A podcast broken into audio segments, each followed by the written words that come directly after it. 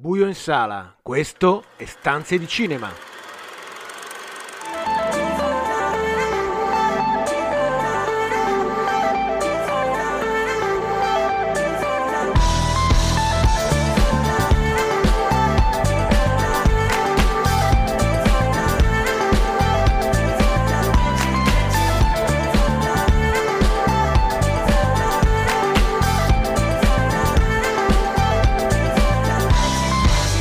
Benvenuti a una nuova puntata di Stanze di Cinema, il programma che vi racconta i film in sala e in streaming, tutte le novità da Hollywood al Cinecittà, il box office e l'universo delle serie TV. Io sono Marco Albanese, con me per questa puntata, l'ultima dell'anno, Carlo Cairoli in collegamento. Ciao Carlo. Ciao, ciao a tutti. E Daniele Valsecchi. Ciao Daniele. Eccoci qui, ultima volta del 2023. Iniziamo proprio l'ultima puntata dell'anno con il film attualmente in testa alle classifiche del, del botteghino, parliamo di Willy Wonka, anzi Wonka. Sì, esatto, che è, una, diciamo, è un prequel del, della storia che, mm, che, che, è stata scritta da Roald Dahl, naturalmente è stata portata schermo, sullo schermo una prima volta negli anni 1971 con Gene Wilder come protagonista e un'altra volta nel 2005 con Tim Burton e Johnny Depp protagonista. L'idea è quella di raccontare le origini del personaggio, cambiando radicalmente anche la, la prospettiva psicologica all'interno della quale si muove.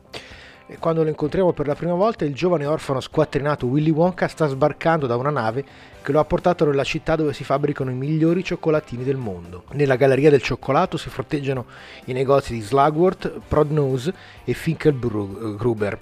Senza un soldo, Wonka finisce preda della perfida Mrs. Crabbit e del suo aiutante Bleacher, che con la scusa di ospitarlo gratuitamente per una notte gli fanno firmare un contratto capestro per lavorare a vita nella loro lavanderia sotterranea. Qui Wonka conosce altri cinque malcapitati che, che, che, condividono il suo stesso destino. La giovanissima Noodle, abbandonata da neonata nella lavanderia, il contabile Abacus Crunch, che conosce i segreti dei tre avidi cioccolatier ed è stato esiliato in quella sorta di prigione, l'ex centralinista Lotti, il comico Larry e infine Piper e assieme a loro Willy troverà il modo di evadere e di far assaggiare ai cittadini di ogni classe sociale le sue magiche creazioni. Ma il cartello criminale degli Slugworth, di Prognose e di Finkelgruber, che a libro paga il capo della polizia, è deciso a non perdere il proprio potere, conquistato con la corruzione e la violenza perché gli avidi vincono sempre sui, bis- sui, bisognosi. Una scelta che ho trovato particolarmente intelligente e anche lungimirante da parte di Paul King è quella di non confrontarsi direttamente con i due film dei predecessori, ma creare una sorta di flashback per raccontare la storia di, di Wonka, come dicevi tu Marco. Sì. In questo modo ha creato una favola nuova. Assolutamente. Assolutamente nuova ed è, ed è nuovo anche questo Wonka, no?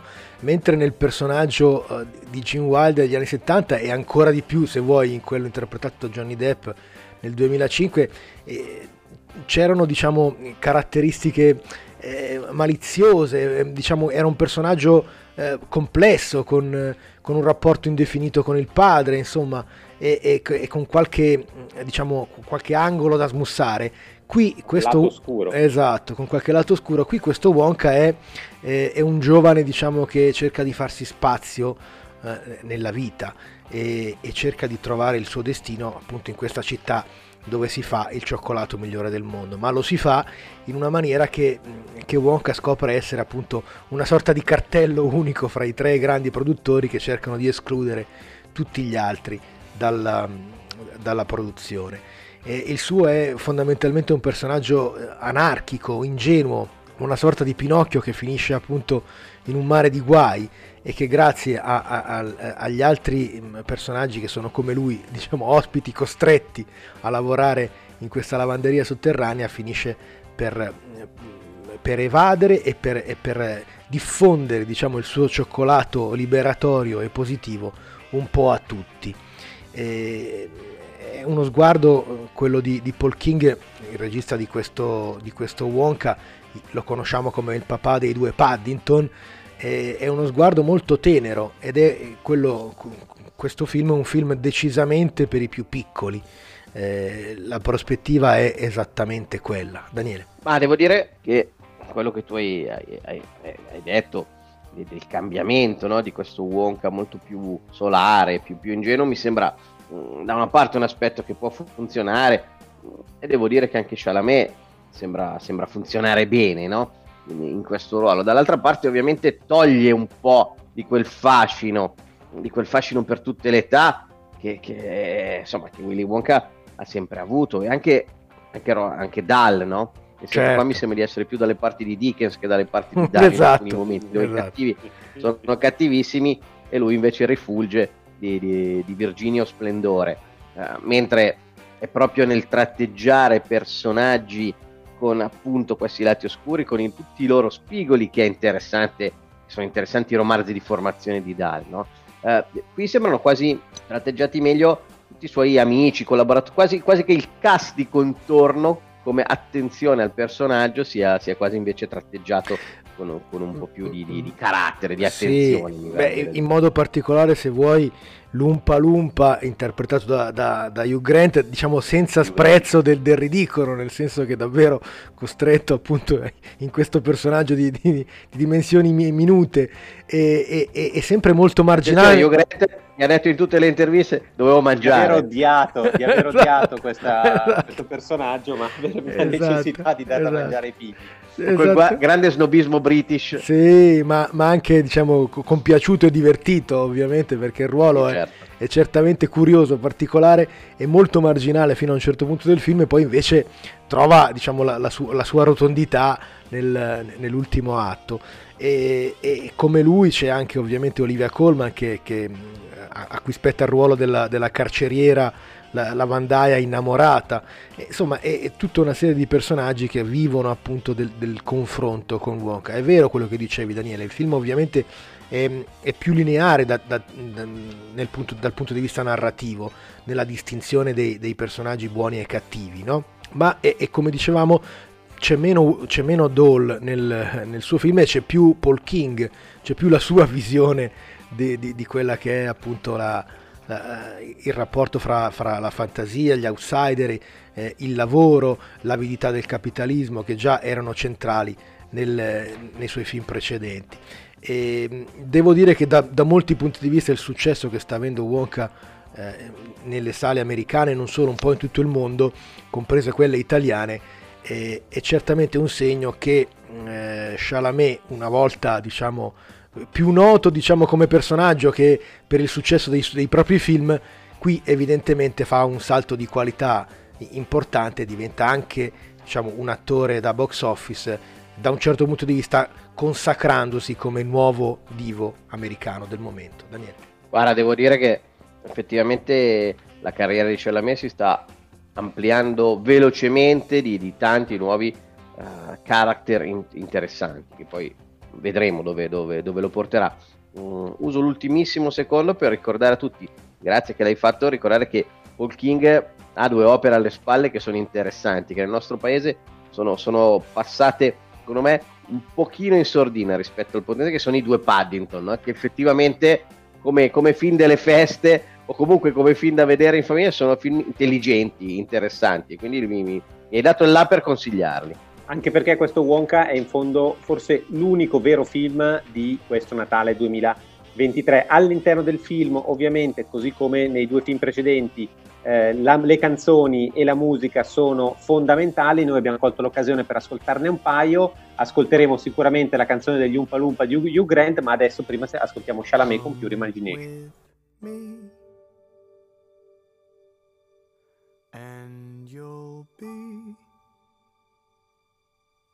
In a world of pure imagination, reach out, touch what was once just in your imagination. Don't be shy, it's alright if you feel a little trepidation. Sometimes these things don't need explanation.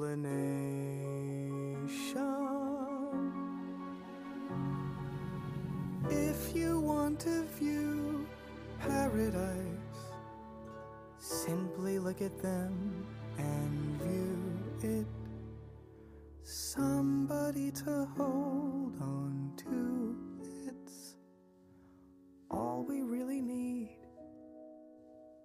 Nothing else to it.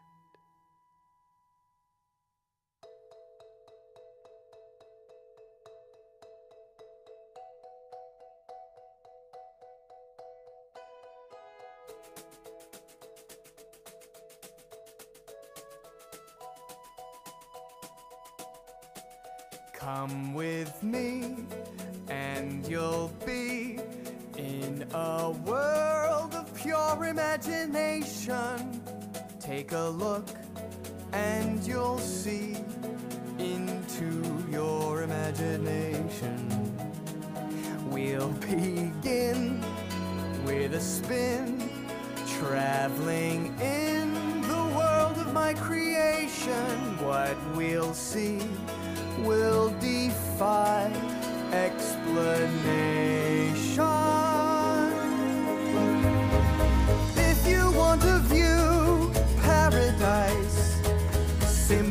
Look around and view it. Anything you want to do it. Want to change the world, there's nothing to it.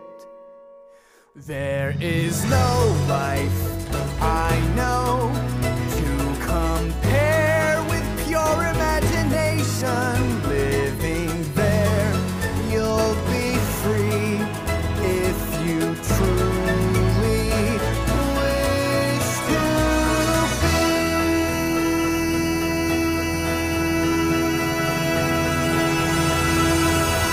Anche il secondo film di cui eh, parliamo oggi è quasi una, una fiaba moderna ed è stato presentato al, all'ultimo Festival di Cannes ed è, come spesso accade a questo regista, un piccolo capolavoro. Parliamo di Foglie al vento di Aki Kaurismäki. Sì, Carlo, perfettamente se vuoi adatto a questo periodo natalizio. Un racconto dalla parte degli ultimi, intimo, eh, compassionevole, pieno di tenerezza. Una storia d'amore fra due operai. Holappa lavora nel campo delle costruzioni, con un capocantiere che risparmia su tutto, fino a licenziarlo dopo l'infortunio, perché annega le sue solitudini nell'alcol. Ansa invece cambia mille occupazioni, comincia come addetta di un grande magazzino dove viene licenziata per aver preso un panino scaduto e destinato alla spazzatura, passa da un bar dove fa la lavapiatti e non viene pagata perché il proprietario viene arrestato per spaccio di droga e finisce infine in, in un'azienda metallurgica. Si incontrano in una serata improbabile al karaoke, vanno al cinema a vedere un film di Jarmusch non si dicono neanche i loro nomi, ma lui perde inavvertitamente il numero di telefono che lei gli ha consegnato.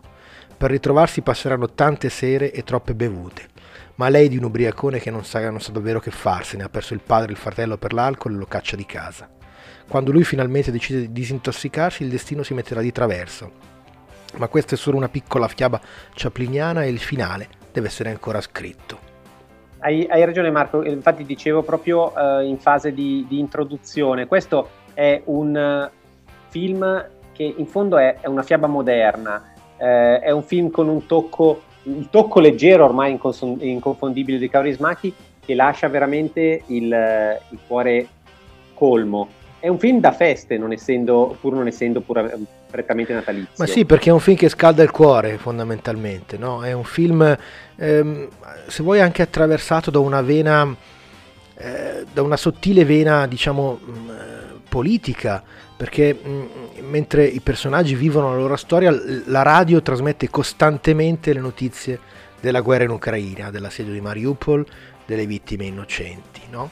E, ehm, e, in questo mondo appunto attraversato da questa violenza lontana eppure presente nelle vite dei, dei suoi personaggi, assistiamo ad altri, ad altri soprusi, no? Al, al, sopruso del lavoro, della, della, dignità delle persone che lavorano, e che due personaggi interpretano in maniera diciamo eh, molto diversa. L'uno appunto di, di, diciamo diventando alcolizzato, annegando nell'alcol i, i suoi dispiaceri personali e professionali, l'altra invece cercando sempre di mantenere una dignità positiva nonostante tutte le cose implausibili e incredibili che le accadono. No?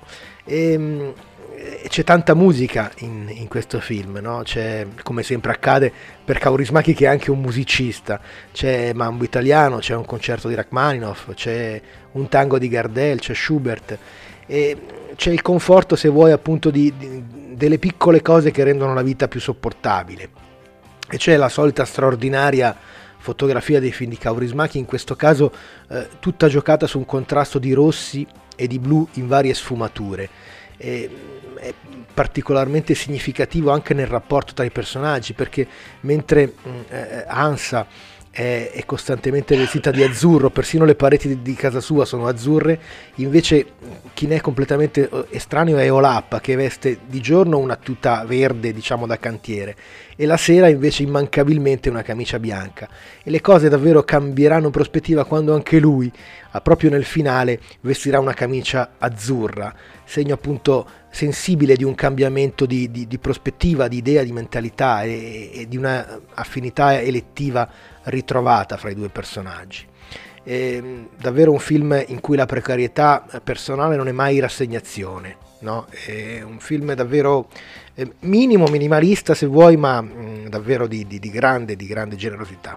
Certo, sempre un piacere parlare di Kaurismäki, Kaurismäki che amiamo da, da decenni, no? e, che, e che ha questo caustico modo di raccontarci la vita, è un modo che che non si nega mai alle difficoltà, alle sconfitte, ai problemi, a, anche alla freddezza, all'ironia eh, che, che, poi, che, poi, la vita si porta dietro, che però non perde mai di vista il fatto che parla di umanità. No? Ed è per quello che secondo me voi avete evidenziato questo fatto che è un film che scalda il cuore, no? perché lo fa in un modo ovviamente molto diverso dal tema, come dire, da, dall'approccio da fiaba, dall'approccio, eh, come dire, consueto, no? che, che dove, il, certo. dove, il, bene è solo il bene, appunto, lo fa immerso nella complessità di una vita vera, come ha sempre fatto, con i suoi colori, con le sue immagini, con le sue inquadrature, ed è, ed è sempre un piacere.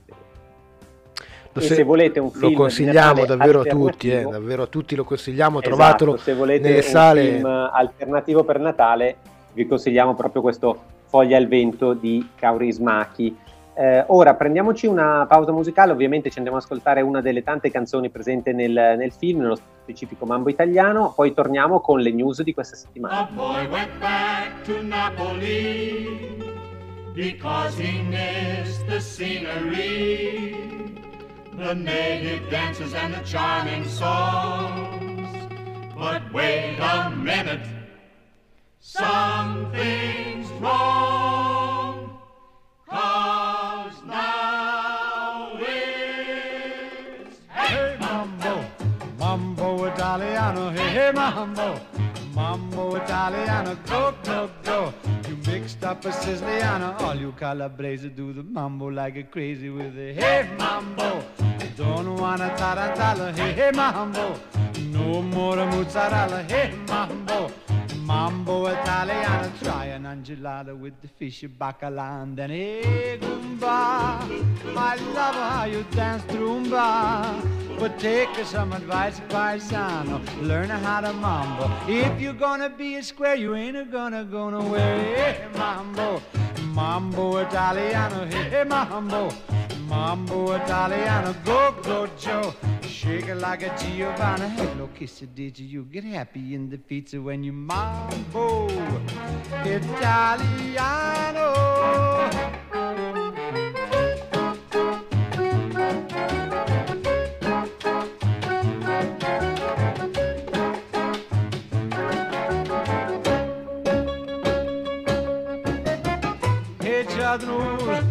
You don't have to go to the school. Choose to make it with a beat the bambino. It's like a bean. Kid, you good looking, but you don't know what you're cooking till you hey mambo. Mambo Italiano, hey hey mambo. Mambo Italiano, ho ho ho. You mixed up a Siciliano. Hello, kiss it, did you? You get happy in the pizza when you mambo Italiano.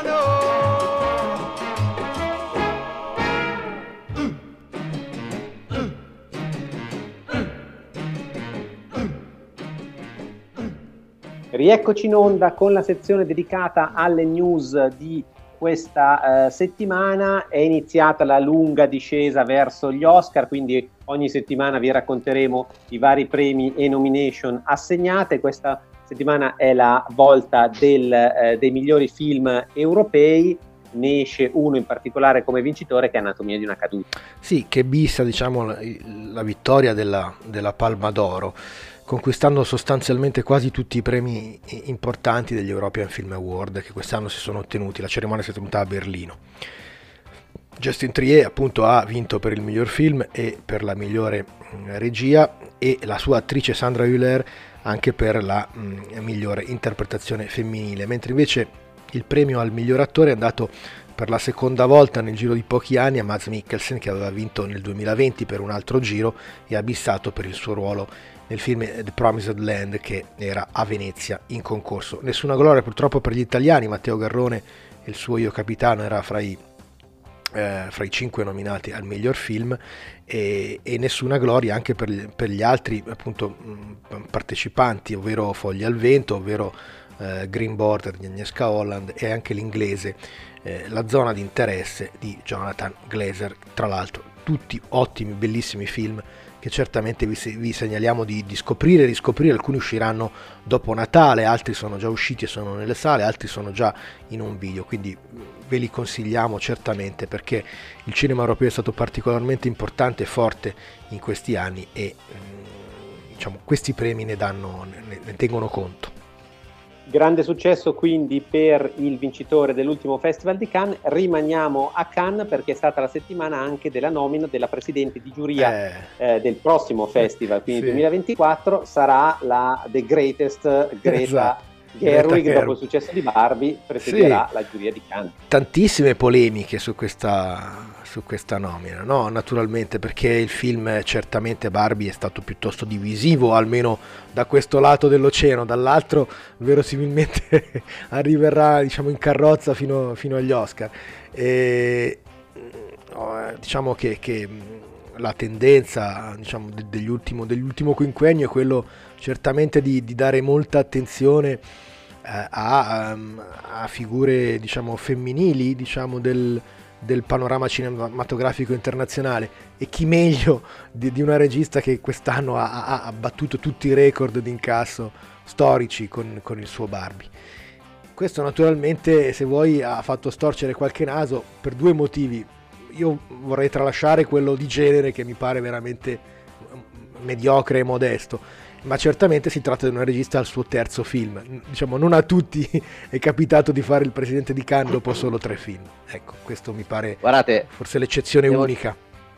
So, devo dire una cosa, a me ha colpito uh, non tanto l'aspetto di Gerwig rispetto ai suoi film, anche perché trovo che il passaggio, uh, come dire, da, da, dall'indie al mainstream sia un passaggio anche interessante, che è riuscito a far funzionare. Io, peraltro... Uh, trovo che sia stata anche molta spocchia da questa parte del, dell'oceano rispetto, rispetto, a Barbie. Quello che mi colpisce è nelle, nell'approccio della, della giuria, nella scelta. Cioè, se voi andate a leggere, noi lo riportiamo in istanze di sì, ma sì, lo riportiamo sì. proprio perché ognuno si faccia il suo giudizio. Uh, alla quarta riga di questa attrice, di questa scusate regista, che comunque, come dice Marco, ha una storia breve, molto breve, brevissima alle spalle, la si chiama eh, Heroine of Our Modern Times, un'eroina dei nostri tempi. Qui è nascosto il vulnus, qui c'è il problema. Non, perché è lì, non è nel resto, nel resto ne possiamo discutere, vedere, no, l'opera è andata meglio, è andata peggio, chi l'apprezza di più, chi di meno, ma sono altri temi. Si parla a quel punto di cinema. Qui non si parla di, di cinema, si parla di eroina dei nostri tempi. Qui c'è tutto il problema dell'approccio attuale a tanti temi. In particolare quello di genere, come, come, come Ma non solo Carlo, non solo, perché sennò sembra una lotta tra, tra, maschi e femmine, non è quello, non è quello il tema, scusami, vorrei essere molto chiaro, non è quello il tema, quantomeno non nel mio pensiero, non è quello il problema, il problema è l'enfasi, è l'enfasi, è, è la divisione del mondo, in buoni e cattivi, no? E qua è questo il tema. Quando il cinema cosa ci, cosa ci porta? Ci porta nella complessità del mondo e qui invece si tenta di, di tagliare, sì, di, di motivare certo. delle scelte che artistiche dovrebbero essere con approcci che non sono artistici. E per, eh, per, chiudere, Marco, al volo, soltanto giusto per fare riequilibrare la, la cosa, volevo citare anche il, nel frattempo dalla moglie al marito Noah Baumbach lavorerà per Netflix con George Clooney e Adam Sandler e avremo sicuramente tempo di parlare anche di lui. Ora prendiamoci uh, una pausa, poi torniamo con il terzo e anche il quarto film di oggi.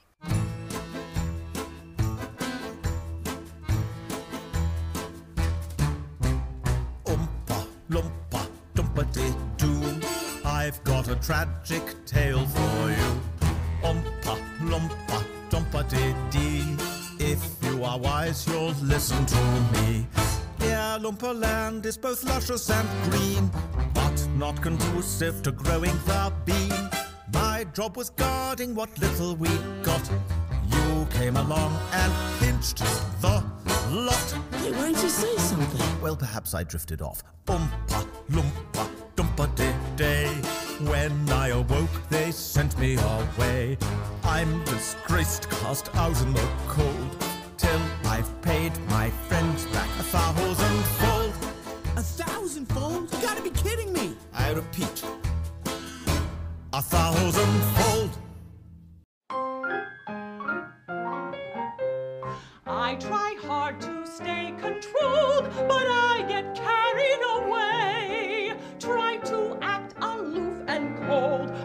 I get carried away. Carried away, carried away, you I get carried, carried carried away. And when I go to see a moving picture show and I'm watching actors in a scene, I start to think what's happening is really so. The girl, I must protect her. The villain, don't respect her. I leap to her defense and knock a hole right through the screen. Carried away, carried away, carried carried away. away. We get carried, carried. just carried away.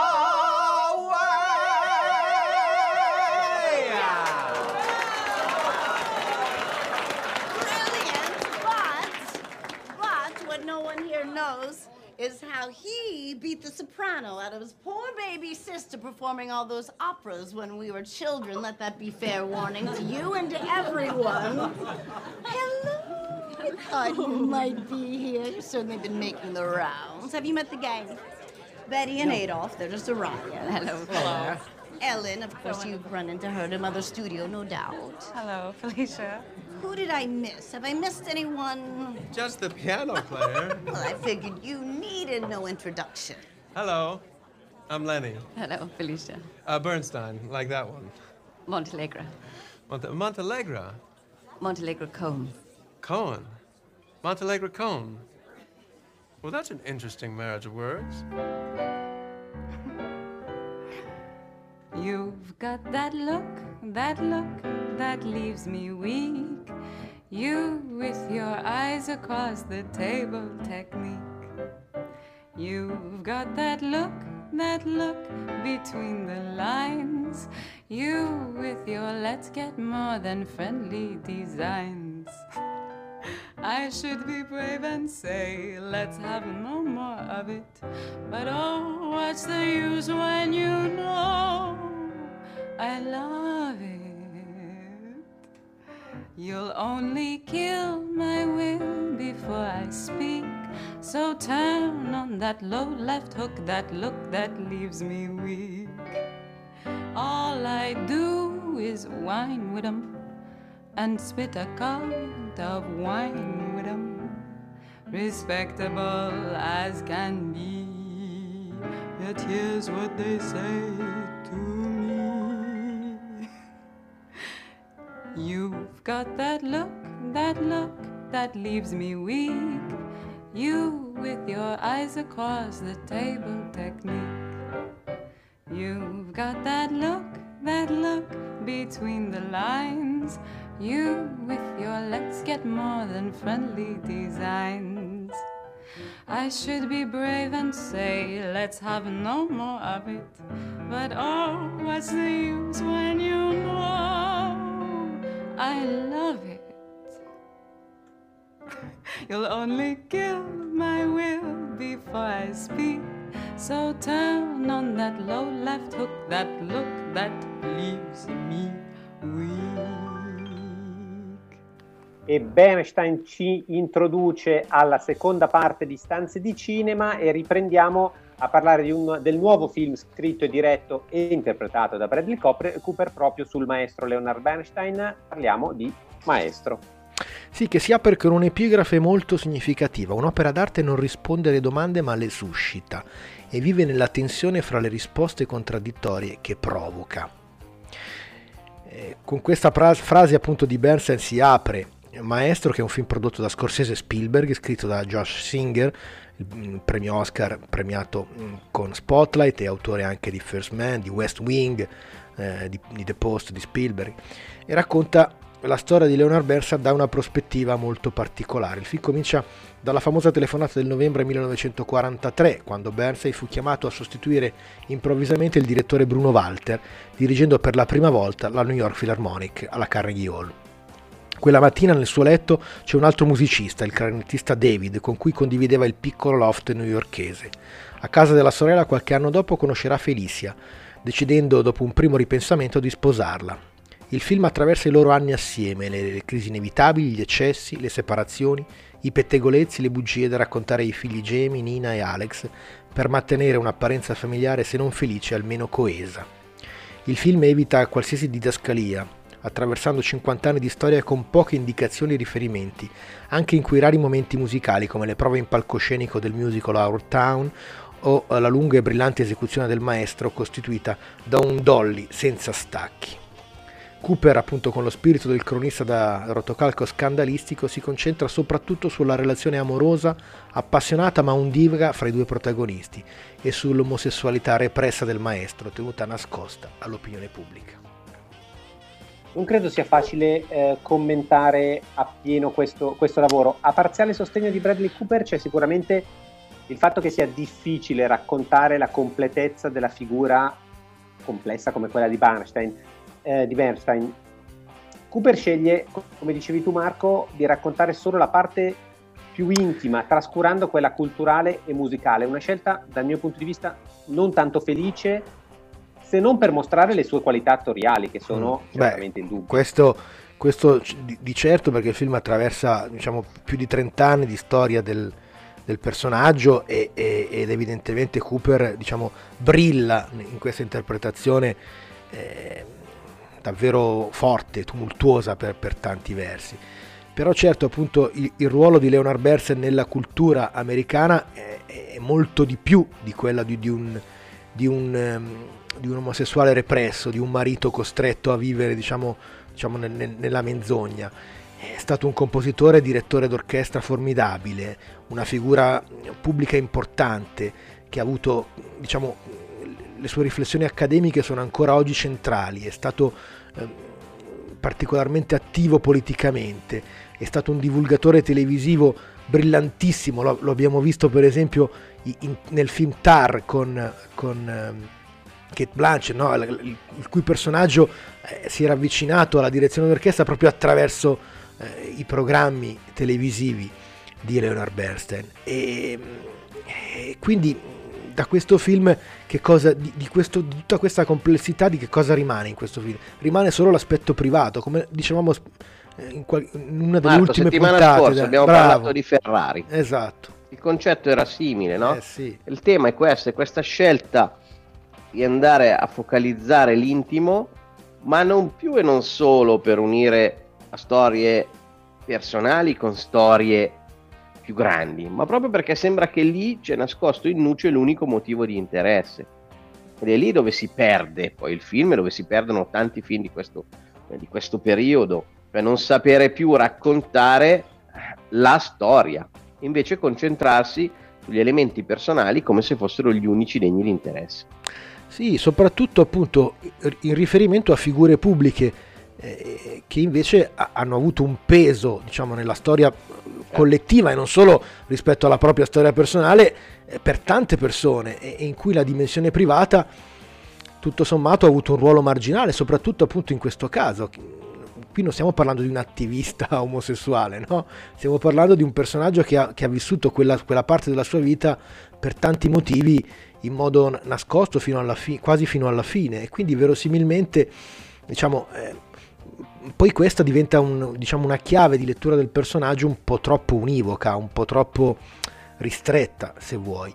Eh, e purtroppo il film ne soffre, nel senso che i, i suoi momenti diciamo bellissimi, importanti, sono proprio invece quelli musicali, quelli dove invece il, il talento di, di Bernstein come direttore d'orchestra e come compositore vengono fuori in una maniera travolgente.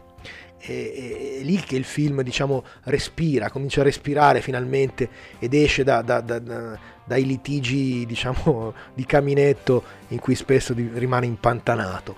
E, insomma è un peccato perché il lavoro di Cooper è certamente importante, soprattutto il suo come attore, quello di regista tutto sommato è prevedibile, nel senso che come tanti, registi, come tanti attori registi, eh, il suo è un cinema piegato sulle performance degli attori, no? e, e, e, qui diciamo c'è anche una, c'è un tentativo di, di rendere più complessa diciamo, la, la, messa in scena con un'alternanza di bianco e nero e colore che però diciamo, funziona in, in maniera relativa e, e quindi da un certo punto di vista tutto quello che c'è di regia è semplicemente la messa in scena della storia scritta da Singer non lo so, a me questo tipo di approccio, come dicevamo appunto a, a, proposito di Ferrari la settimana scorsa, lascia molti, molti, molti dubbi.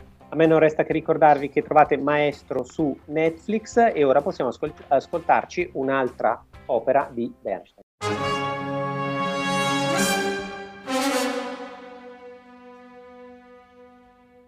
Per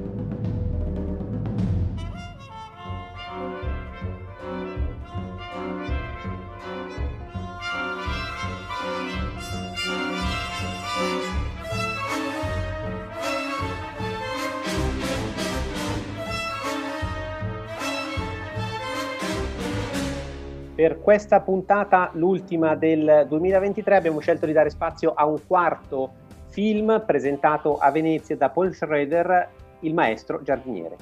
Sì, mm, in occasione della consegna del Leone d'Oro alla carriera due anni fa, nel settembre del 2022, Schroeder ha portato a Venezia la conclusione di, della trilogia ideale iniziata con First Reformed e proseguita con Il collezionista di carte. Anche questa volta un uomo solitario con un passato oscuro alle spalle, una maschera in volto e una serie di eventi che lo spingono a rompere il provvisorio equilibrio in cui ha imparato a vivere. Il protagonista di questa storia è Nalver Roth, il capo giardiniere di Gracewood, un'antica magione del sud cui rimasto, di cui è rimasta solo l'ultima erede, Norma Harvey Hill. Eh, Narvel ha un passato di violenza e morte da cui è riuscito a sottrarsi, pagando il suo debito solo in parte. A Gracewood ha trovato un posto per ricominciare da capo, il rapporto con Mrs. Harvey Hill è complesso e irrisolto, ma la passione per le piante e gli alberi ha cominciato a riempire la sua vita e il suo diario, che la sera si trova a scrivere metodicamente.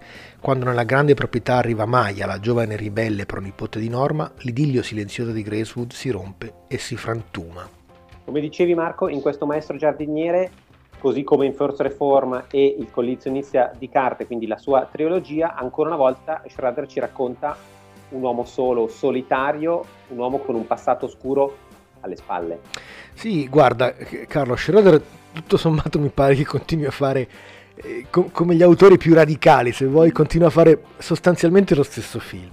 No? È, è, un po' come il, il, leader di un gruppo jazz, se vogliamo metterla in, questo, in, in questa chiave, no? chiamato a interpretare ogni sera lo stesso tema con nuove variazioni e nuove improvvisazioni. E ehm, questa figura di floricultore non è appunto troppo diversa uh, dal, uh, dal, prete di First Reformed o, appunto dal, dal, giocatore del collezionista di carte. E, so, sono figure eh, che attraversano tutto il cinema di Schroeder, a partire da Taxi Driver, passando per American Gigolo, Toro Scatenato, sono tutte figure di uomini solitari, notturni, diciamo ehm, che hanno attraversato la loro vita in modo violento, in modo sinistro se vuoi, e che vivono una pausa eh, della loro vita in cui tutto sembra essere allineato nuovamente, ma è, è solo un'illusione perché poi il destino viene, viene a, a, sottrargli questo equilibrio in maniera, in maniera prepotente. In, in, modo diverso, se vuoi, rispetto a, a, alla conclusione di tanti dei suoi film, questa volta il regista riserva a, a questo Narvel un finale un po' meno amaro e definitivo dei, pre, dei precedenti, anzi eh, lo lascia aperto, sembra, mm, sembra da, da, un certo punto di vista preludere ad una serenità eh, riconquistata e, e pacificata ed è questa forse in, in, questa piccola sottile differenza rispetto al passato la novità del, del, del cinema di Schroeder che tuttavia bisogna dire rispetto a eh, dei primi anni 2000 piuttosto complicati è riuscito a tornare a livelli che competono al suo talento non solo di scrittore ma anche, ma anche di regista.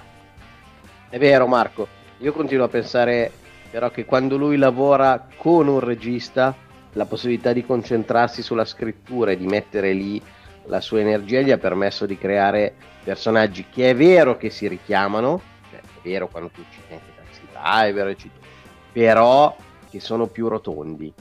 Mentre quando si impegna anche nella regia è come se dire, dovendo togliere un po' di attenzione a una parte per dedicarla all'altra, il quadro complessivo venisse un po' inferiore o un po' ripetitivo. Cosa che se pensi invece ai personaggi di Scorsese, per intenderci, o ad altri temi, non dà mai questo effetto di ripetizione. Sì, sì, no. in quest'ultima parte c'è. Ma non c'è dubbio, c'è anche se vuoi eh, il tempo che passa eh, e, e, certo. ed evidentemente stiamo parlando di un... Eh, certo. di, di, diciamo di, di, una colonna del cinema americano della New Hollywood eh, che anche lui vive diciamo, una fase finale della sua, della sua carriera, una, una, una, fase vitale da un certo punto di vista, una fase in cui è venuta, se vuoi, a patti con, con, con i suoi demoni e, e, in cui ha trovato una vena eh, creativa che, se vuoi, nella ripetizione de, della storia che, che, che, è chiave nella, nella sua nella sua identità di, di, di, di scrittore eh, funziona ancora m- molto bene. Ecco, però certamente stiamo vedendo diciamo, la, la fine del, del, degli anni. Crepuscolo. Di, esatto, il crepuscolo della carriera di Schroeder. Without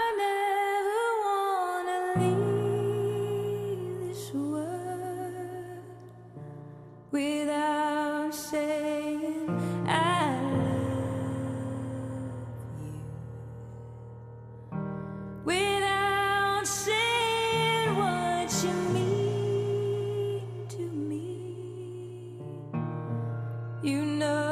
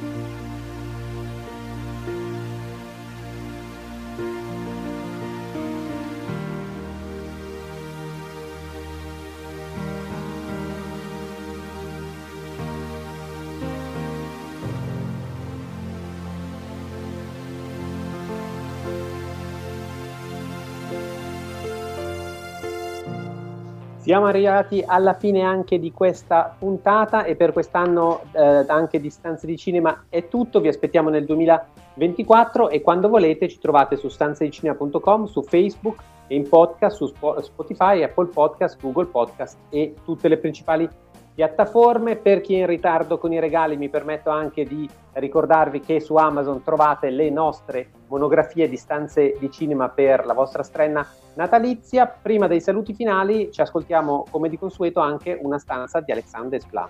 Sì, abbiamo, ho cercato quella più natalizia, non ce n'era una perfettamente adatta, ma questo era un film di Natale del 2008, era il curioso caso di Benjamin Button, il film di David Fincher con Brad Pitt e Kate Blanchett, e questo è il tema d'amore che si chiama Benjamin e Daisy, da Marco Albanese, Carlo Cairoli e Daniele Valsecchi. Buon film a tutti e buon Natale a tutti.